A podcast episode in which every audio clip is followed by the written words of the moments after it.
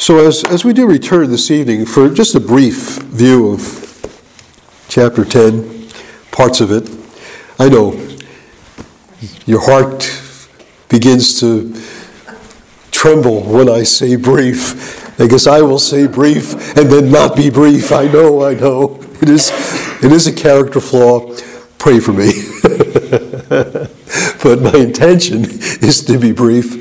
Um, but I do want to give you something of a sense of what's going on here in chapter 10.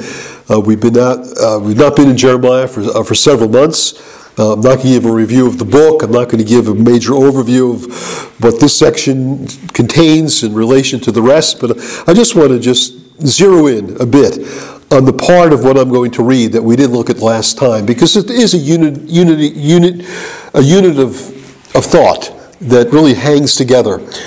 Um, and what Jeremiah seems to be doing is he seems to be contrasting, on the one hand, the folly of, of idolatry, and then, in contrast, the God of Israel, the true king of the nations, the true Lord of all creation, the God who created the world and everything in it, God of providential rule and so you got this back and forth movement. I'll give you the rundown. Uh, verses 2 to 5 addresses idols. Verses 6 um, and 7 addresses Yahweh, the King of the nations. And what is expressed about the idols is their ridiculousness. It's the folly of the whole practice and how to People even engage in this stuff when it, by its very nature, is just so foolish. And so he holds up idolatry to ridicule, to derision on the one hand, and then he holds up the God of Israel in terms of praise and worship and exaltation and showing forth his supremacy, his incomparability. And so, again, folly of idolatry, 2 to 5 Yahweh, King of the nations, 7 and 8. The folly of idols again in verse, I'm sorry, verses 6 and 7 was Yahweh, the King of the nations. Verse 8 and 9, you back to the folly of the idol worshippers. And then Yahweh is king again in verses um, in verse 10. Um, back to idols in verse 11. And that's that verse. Remember, I said there's one verse, verse 11, that is not in Hebrew. It's in the Aramaic language, and I'll say something about that. Uh, but then in verse 12, we're back to Yahweh, the God of all creation. And uh, then we're back, uh, that's in 12 and 13. In verse uh, 14, you're back to the folly of idolatry uh, once again. And then it closes in verse 16 with, again, another expression of the um, glory of the God of Israel. And, and, and it really all moves to one great exclamation that comes at the end of verse 16 when it says, Yahweh of hosts is his name. Yahweh of hosts is, is his name. And it's an interesting thing that you have that expression some eight times in the book of Jeremiah. This is the first time it's used in chapter 10. It's used again in chapter 16. It's used again, I think, a couple times in chapter 52. It, there's other, eight times, eight times in Jeremiah. It's also used in Isaiah when you get to that section when Isaiah is dealing with idolatry as well. In Isaiah 44 and 47, um, in those later chapters in the book of Isaiah. And it's also used in terms, well, not so much um, Yahweh of hosts is his name, but just the expression that Yahweh is his name. Yahweh is his name. That's another variation. And that's usually found in, in, in, in the praises that's given to God when he wins mighty victories. Uh, the uh, whole Song of the Sea that's in Exodus chapter 15. He, the horse and the rider, he is thrown into the sea. God has won this great victory. Who is this God? Yahweh is his name. His name is Yahweh, and he's to be worshiped, he's to be praised for all that's bound up in his name. And so that's where this whole this whole going back and forth between idols and Yahweh should lead us to just this worship of his name, this understanding of the greatness of his name, of this acclamation of the name of the God of Israel, that he is our God. And because he is who he is, he's our hope. He's the constant in the midst of all of life's uncertainties, all of the ups and downs, all of the, the dark days and the dismal days and the difficult days. God is the unchanging God of Israel. And so God's people have a future. Contrast, the idolaters have no future. Their gods will perish and they will perish along with their gods. But God's people have a future because of who Yahweh is as the true God and as the everlasting King. So, again, we looked at the first 11 verses last time we were together. And again, I'll just remind you just something of the, of the highlights of it. Um, the folly of idolatry is uh, uh, simply because you're taking a, a, a tree, uh, the works of God's hands, really. It's, it's God who gives, uh, you know, the, the, the you know, the created order and the created uh, forests and the mountains and the hills, and uh, he brings, uh, he has uh, created the silver and the gold. And what people do is they take these things that belong to creation, that belong to the hand of God in, in creation, and, and they go and they fashion a God with it. It's the work of men's hands. It's the work of the craftsmen who decorate their idols with their silver and their gold. Um, and their idols can do nothing. They can't speak. They can't. He, they can't uh, hear. They can't uh, act. They cannot do evil. They cannot do good. Uh, they have to be carried by their devotees. Um, they can't walk. They have no feet. They have no legs. They have no ability to do anything. In contrast, is none like you, O Lord. In contrast, you are great. Your name is great. Who would not fear you, O King of the nations? In verse 7. Uh, for this is your due. For among all the wise ones of the nations and all their kingdoms, there is none like you. They are both stupid and foolish. The instruction of idols is but wood. What do you learn? What do you learn from an idol? Well, you learn that they're made of wood. That's about it. Beaten silver is brought from Tarshish, and gold from Uphaz. They are the work of the craftsman in the hands of the goldsmith. Again, that's, you know, man is the work of God's hands. And then he turns and takes the created things God has made, the work of God's hands, and then he fashions an idol with his hands, and then bows down and makes it uh, the object of his worship. Uh, they're the work of skilled men, but in contrast, in contrast to the folly of idolatry, is the King of Israel, the living God, the everlasting King. Yahweh is the true God.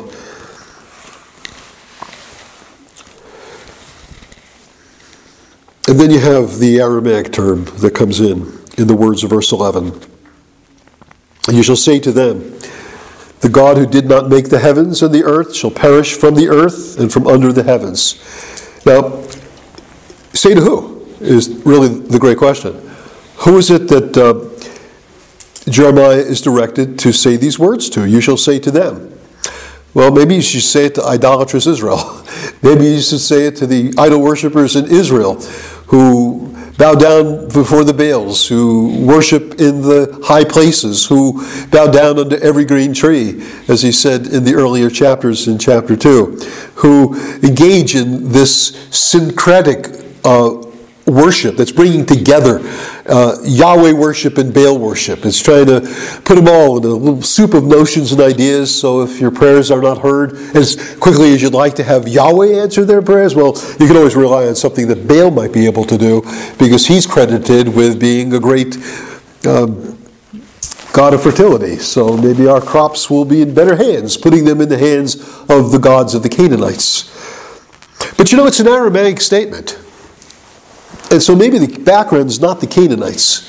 Maybe the background is, in fact, the people of Mesopotamia, the people of, who speak Aramaic, like the Babylonians, the language that Israel is soon to adopt as they go into captivity. You shall say to them, now later on, Jeremiah is commissioned by the Lord to write letters and to write words to the exiles to say to the people in exile these things, to tell them to settle down in the land, don't be rebellious, to build houses, to plant your vineyards and gardens, and uh, seek the peace of the city, and, and don't be in rebellion. Embrace the reality that this is the place God has sent you, until he's pleased to bring you back to Judah.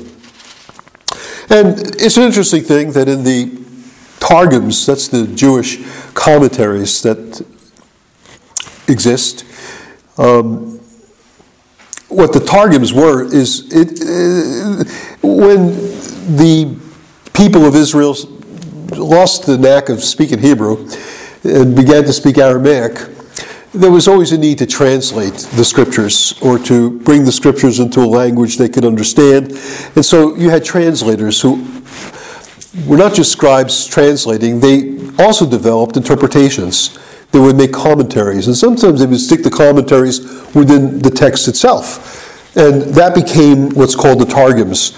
Um, there's a Targum that is explanatory, it makes commentary, it gives explanation of the things that are in the law. There's also a Targum that does the same thing with, with the prophets. And those Targums got read by the Jews because they didn't really understand Hebrew that well.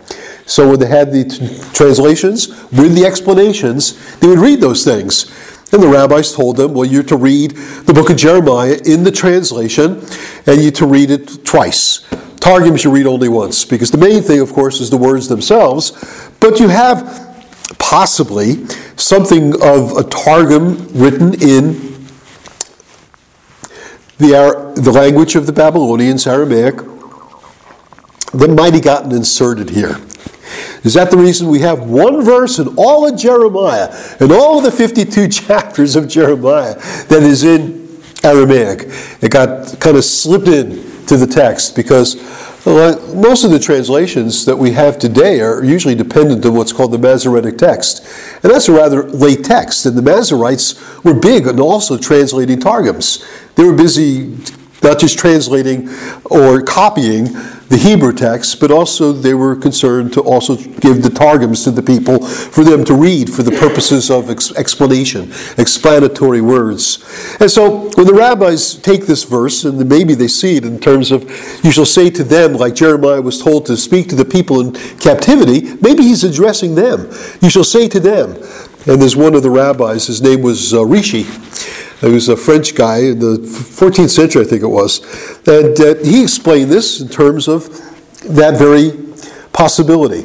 And again, uh, we don't know, but I thought I'd read to you at least what uh, this Jewish Targum uh, says, this man Rashi, says in introduction to this section. He says, This is a copy of the letter that Jeremiah the prophet sent to the remnant of the elders of the exile who are in Babylon. If the na- and this is what he says he says, uh, this is not in the text, but um, this is what he's saying was in the Targum anyway, or it was, or in the letter, in the letter that Jeremiah sent. That's not in the text here. If the nations among whom you uh, among whom you are should say to you, Worship the idols, O house of Israel, then you shall answer them. Thus shall you say to them. So they're looking at this as the answer to give to idolaters in foreign lands where you might be taken. And that you're basically to say to them at that point, It is He who made the earth by His power, who established the world by His wisdom, and by His understanding stretched out the heavens. When He uttered His voice, uh, there's a tumult of waters in the heavens. You tell them why you're not going to worship idols because God is the living God. He's the God who made the heavens and the earth. And every other God's going to perish. This God alone remains. Thus shall you say to them, The God who did not make the heavens and the earth shall perish from the earth and from under the heavens. Again, we don't know that to be the, the, case. But certainly there was plenty of idolaters in Israel who learned their idolatry from the Canaanite gods and from the Egyptian gods, and not just from the gods of Babylon, although the gods of Babylon certainly abounded with multiplied, multiplied, multiplied gods. But yet, it's Israel's God that stands in contrast. It's Israel's God who is the living God, who is the true God, who is the King of the nations, who's the creator of the heavens and the earth, the only eternal being who will never perish, and hence can give a future to his people who trust him and look to him.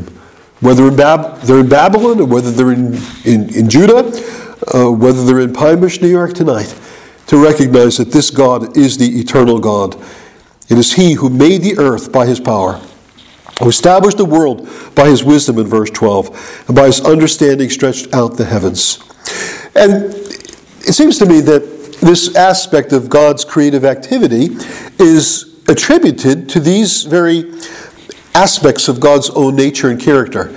It's, it's, it's a work of creation that God has effected, making the earth, establishing the world, stretching out the heavens, and what informed all that He has done is power, wisdom, and understanding. God does all that He does in power and in wisdom and in understanding.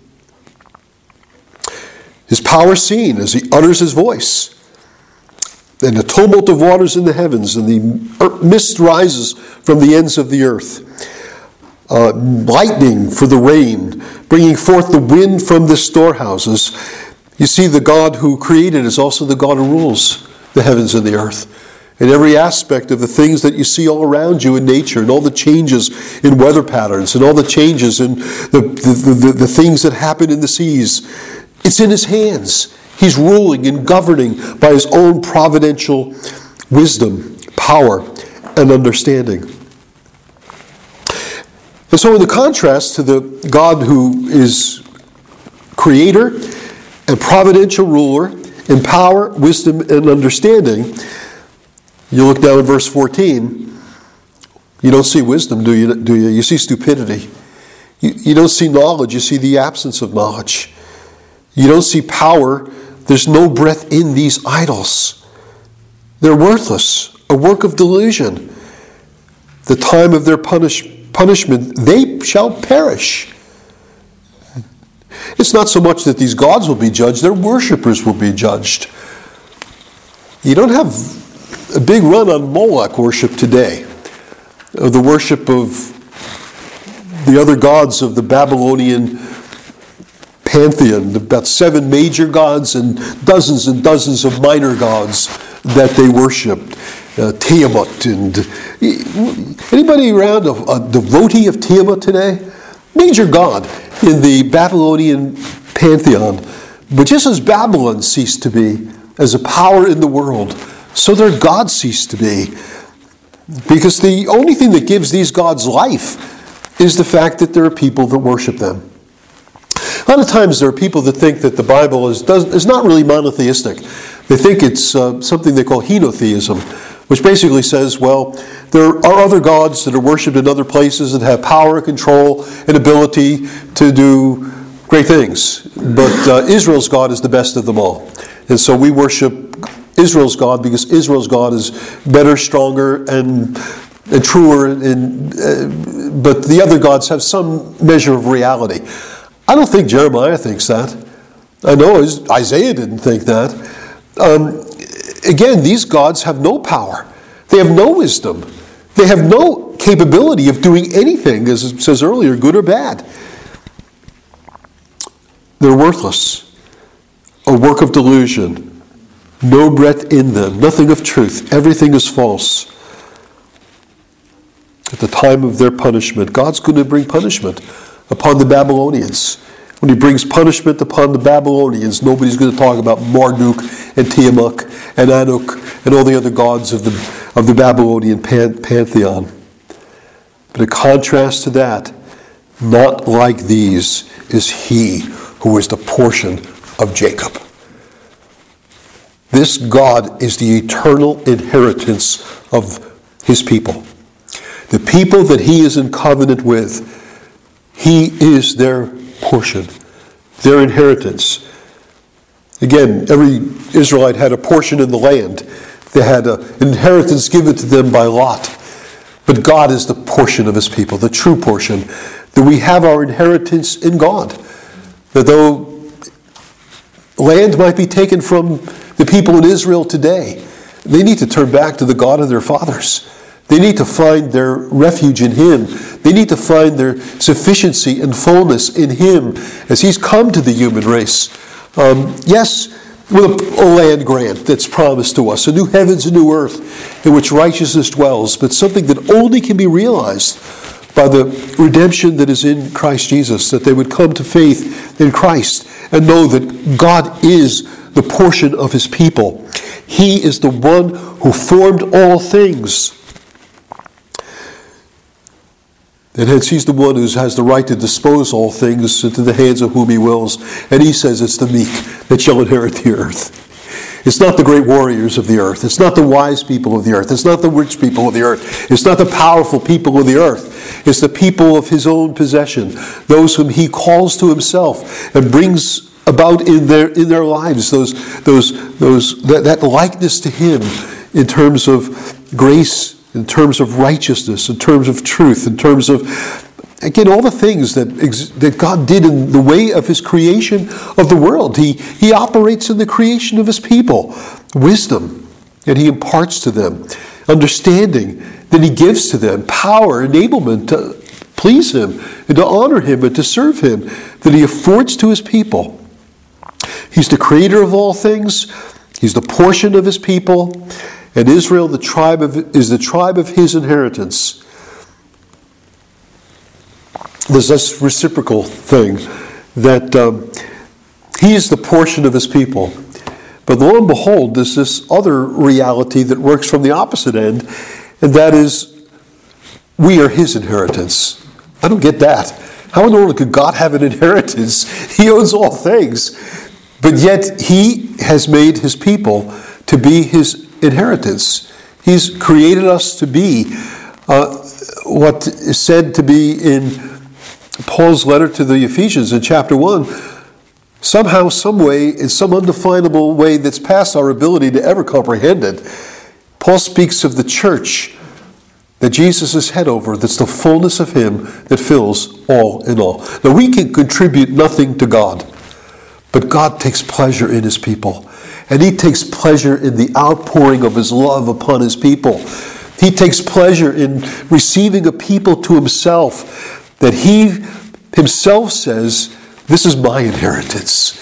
The people that I've redeemed for my name, the people that I've brought into covenant with myself. It's not just that He is our inheritance, we are His inheritance. Amazement upon amazement that such a thing should ever be. And then it almost seems again as if everything that he has said about God is all working towards this wondrous and glorious crescendo of ideas that Yahweh of hosts is his name. Proclaim it, confess it, declare it, shout it from the mountaintops that Yahweh of hosts it is his name. This is this great and glorious God who's the eternal and everlasting King, who is the the creator of all things, who is the living God, the true God, the God who works and operates in wisdom and power and understanding, and the God of grace, who calls a people to himself, to whom he gives himself to be their inheritance, and whom he esteems to be his inheritance. What can you say to that?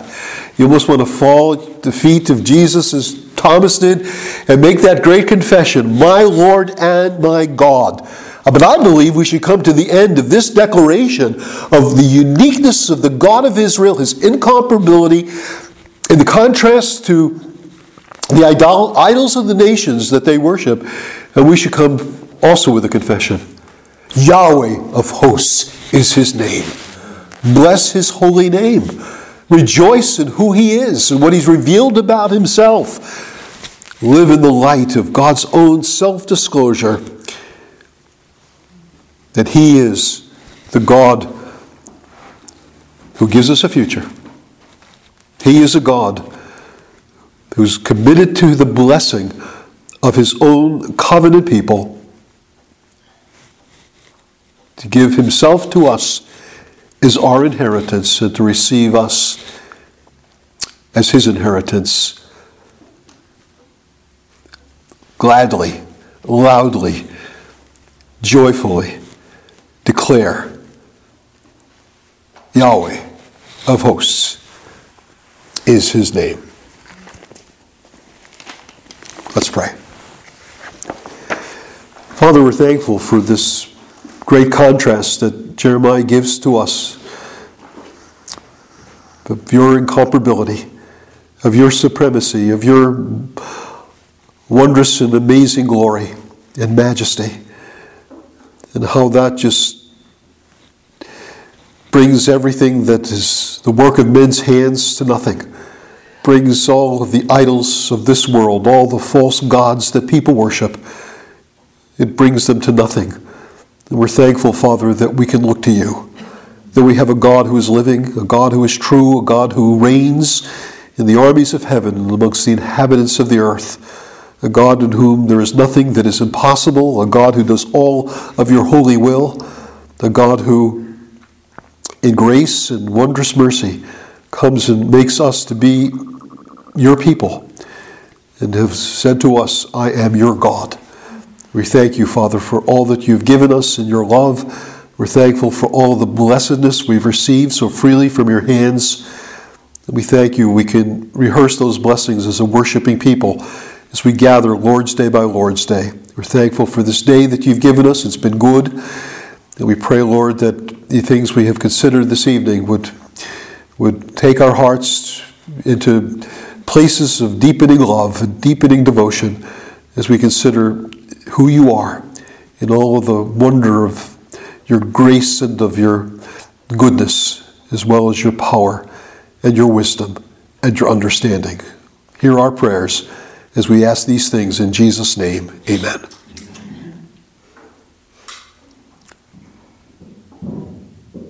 Amen.